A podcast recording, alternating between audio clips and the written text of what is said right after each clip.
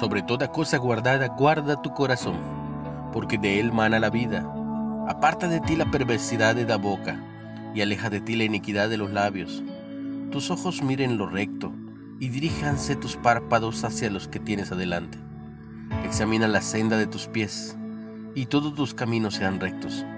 No te desvíes a la derecha ni a la izquierda. Aparta tu pie del mal.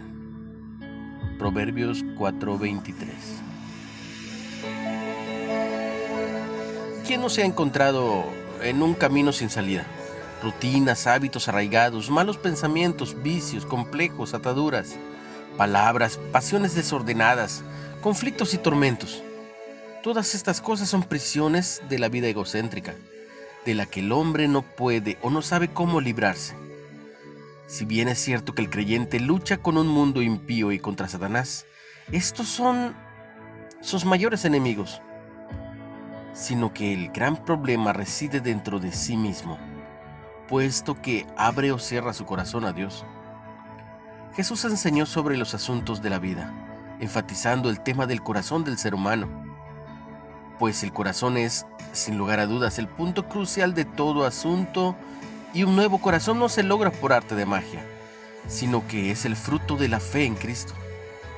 Un escritor dijo, Ninguno de los métodos más avanzados de la ciencia y del análisis humano actual puede soltar al hombre de sus ataduras reales, y eso es porque ignora la fuente del problema humano.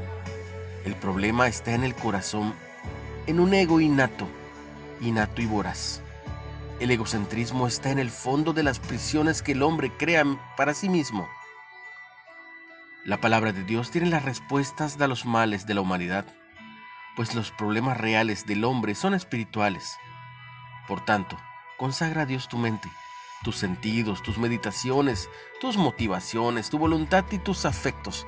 Abre el corazón a Jesús, recíbelo como tu libertador e inclínate delante de Él para que Él gobierne tu vida.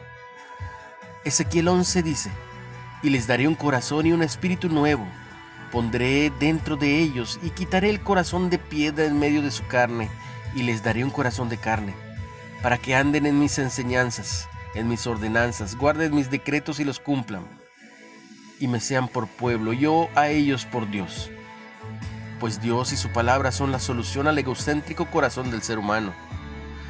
Acude confiadamente a Dios, Él está cerca, para salvar a los que tienen el corazón hecho pedazos y han perdido la esperanza, pues solo Él da un nuevo corazón. Señor Jesucristo, dispongo mi corazón y mi mente para que gobiernes mi vida e impregnes tu palabra en mí, para no pecar contra ti. Ayúdame a librarme de tanta atadura egocéntrica y que pueda tener un nuevo corazón y un espíritu recto dentro de mí, para poder hacer tu santa, perfecta y agradable voluntad. En el nombre de Jesús. Amén. Recibe bendición. En el nombre de Jesús.